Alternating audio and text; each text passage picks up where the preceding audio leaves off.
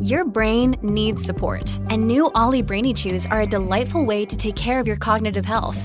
Made with scientifically backed ingredients like Thai ginger, L-theanine, and caffeine, Brainy Chews support healthy brain function and help you find your focus, stay chill, or get energized. Be kind to your mind and get these nootropic chews at olly.com. That's O-L-L-Y.com. These statements have not been evaluated by the Food and Drug Administration. This product is not intended to diagnose, treat, cure, or prevent any disease.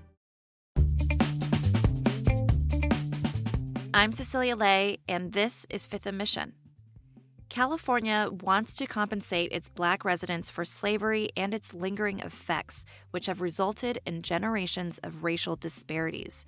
Those disparities were placed front and center in 2020 by the pandemic and the nation's racial reckoning following the police murder of George Floyd. That momentum led Governor Gavin Newsom and state legislators to establish the state's Reparations Task Force. It's the first of its kind in the country and the first undertaking of its scale. It could have major implications not only for black Californians, but for the rest of the country.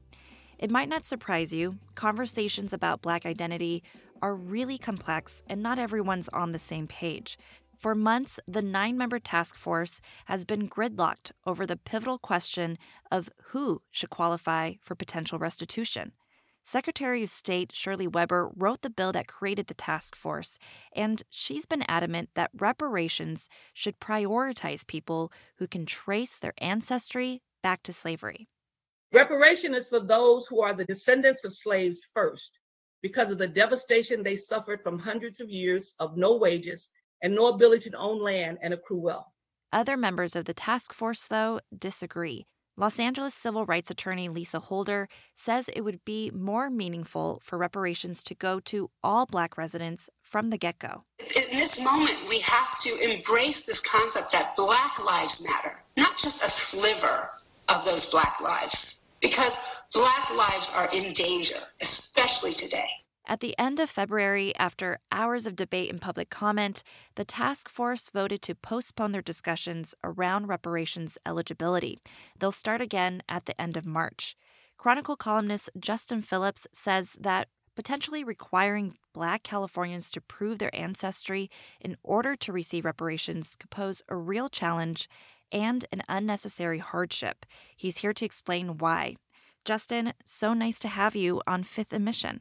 Thanks for having me. I, I always enjoy doing this. So, Justin, we're tackling a complex topic, and I, I'm glad you're here to walk us through it. I thought maybe we could start with a simpler question, which is what do we mean when we say reparations, and how is the state of California thinking about it? You would think that that is a very simple question where it's just, you know, redress for the past harm of slavery, of America's original sin. Like that's that's generally the basis of it. But the text for the California bill that created the task force to study reparations, I think purposely somewhat leaves what that could look like kind of vague. It study and develop reparation proposals for African Americans with a special consideration for Americans who are descendants of persons enslaved in the United States. And so I think that language is about as direct as you'll get and the mm-hmm. concept of reparations can be a little bit nebulous, but essentially we're talking about California financially addressing um, the country's original sin, which was slavery. People might think this is an impossible task, but it's good to remind folks that reparations have been done before. In 1988, for example, the government gave $20,000 to surviving Japanese people who were incarcerated during World War II. What are some other examples? That's such a great point. Like, we aren't in uncharted territory. Reparations, like that whole system of redress, you know, for egregious injustices isn't foreign to us. Like, uh, Native Americans have received land and billions of dollars for various benefits and programs for being forcibly exiled from their native lands. We also have the Marshall Plan, which the U.S used to help ensure that the Jewish population received reparations for the Holocaust, um, which included investments over time. And Black Americans are essentially the only group that has not received reparations for state sanctioned racial discrimination. And it's kind of wild. It's a conversation that we've been having for a while. And we know this while slavery itself afforded white families the ability to start to build that generational wealth that has lasted until now. Mm-hmm. And right now, the state's reparations task force is in a gridlock, and it's because they're trying to figure out who's eligible for these reparations that you're describing here. You know, some members of the task force, including its creator, California Secretary of State Shirley Weber, says the descendants of enslaved people should get priority. Why is that problematic from your perspective? That's a great question. It's such a strange one to have to answer. All black Californians are still, you know, suffering from plight that exists in the shadow of slavery, you know, when it comes to housing or income inequality or access to education, like all of these things are legacy issues related to slavery mm-hmm. and we're all feeling them. Yet if we focus on one group that can directly trace their lineage to you know the enslaved in this country it almost it almost kind of ignores an element of what that other group is going through you know? Like all black californians are experiencing this one thing yet only a specific group is going to get uh, redress for that thing. In your column, you point out the distinction between race and lineage, and I, I, wonder if you can explain that to me. Why is that so important to make that distinction when we're talking about Black Americans?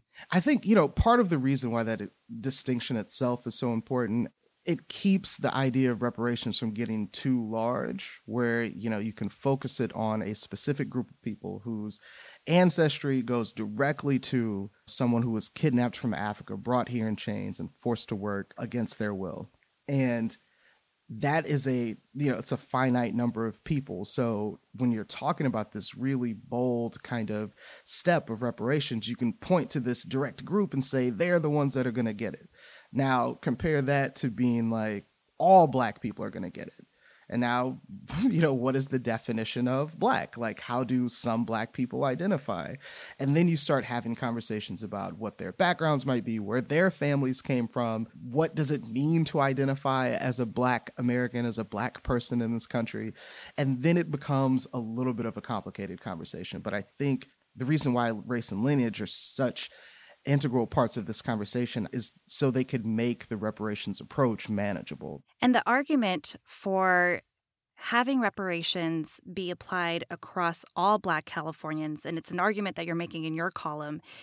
I mean, that really points to the fact that the experience of being Black in America, it doesn't really just apply to people with lineage to people that were enslaved, right? When people are racist to Black Americans, they're not thinking directly about that in those moments. Ex- exactly, right. No one's asking me for my, you know, ancestry.com password before they call me the N word when driving by me. You know what I mean? Like, mm-hmm. Black people get treated like Black people in this country. And that and that just you know we have plenty of data to back up what that actually means. We don't even have to get into that right now.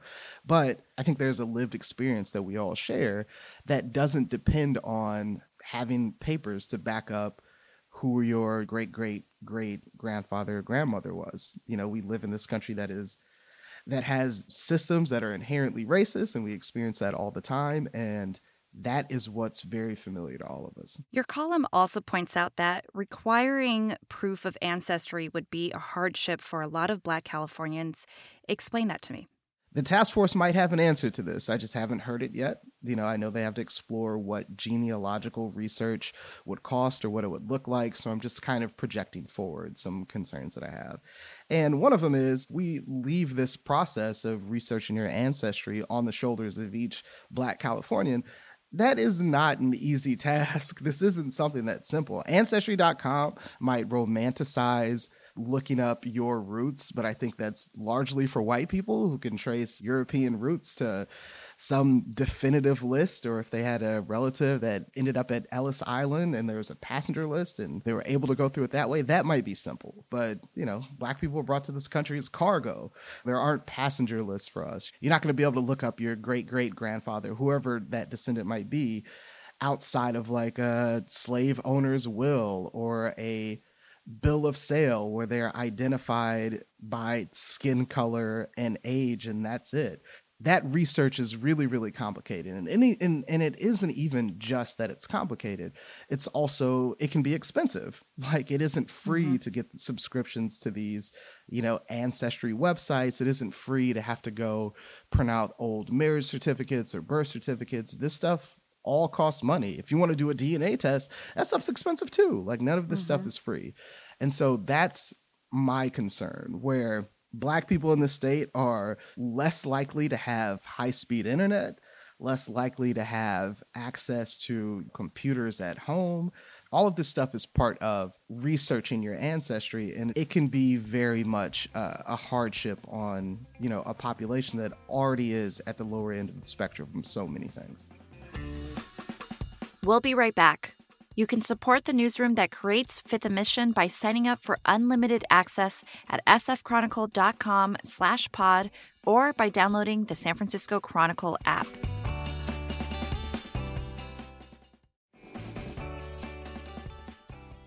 This is uncharted territory for California in terms of dealing reparations for Black Americans specifically. From your perspective, why do you think it's so important to maintain a broader standard for reparations eligibility from the start. We see it ourselves. Like, walk through the Tenderloin in San Francisco or wherever you want to go where there might be extreme uh, black plight. And you're not going to sit there and think the individuals that are out here suffering, the ones who can show me that they're a descendant of a slave in this country, they're the ones who deserve to be uplifted out of these cycles of poverty and like disenfranchisement.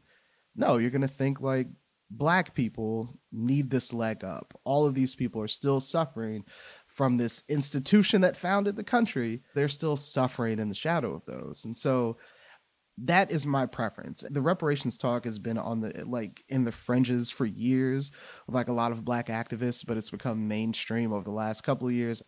And we didn't have any specific metrics for rallying behind black people who had suffered some form of injustice, right? Like mm-hmm. we just knew that this was kind of like a universal kind of pain. And I think we can take that same approach with reparations. There has been discussions about having sort of a tiered approach to all of this, you know, prioritizing people uh, that have lineage to descendants of enslaved people. Uh, there is so much concern that if reparations are applied too broadly, that's going to be something that's going to be hard to defend in court. And some people just are afraid that nothing will get done if we start from a broad criteria, like we got to start somewhere. Do you think that there's a point to that? I, I absolutely do. Like uh, Reverend Amos Brown is on the task force, all, always mentions paralysis by analysis, right? And that prioritization is still something that the task force is focusing on. And you know, I, I, essentially think like whenever a decision gets reached, you're going to go from the top to the bottom. So whoever's at the top is going to be able to get whatever that reparations looks like, and then we'll look at the rest afterward. And we've seen mm-hmm. how quickly this country and this state moves off of black issues. So my fear is that the state will approve something, these are what reparations look like. These are the first people we're going to take care of. And they'll be like, all right, roll that out for a couple of years. What about the people below that? Nothing ever comes. So mm-hmm. a mm-hmm. prioritization itself is kind of saying who's going to get the thing, right? Yeah. And that's the fear that I have the idea that there could be Black people who need this kind of help who don't get it. Mm-hmm. This is all a very sophisticated conversation about race. And if we look at other parts of the country, people are fighting against having any kinds of discussions around race, like teaching critical race theory in schools. Do you feel like the state's reparations task force has a good handle on all these complexities that you're alluding to right now. Oh hell yeah, yeah. I th- I think you know honestly, I think they do a great job, and that's why it's so complicated. Mm. You know, that's why I can write columns about it because they right. bring up so many different viewpoints.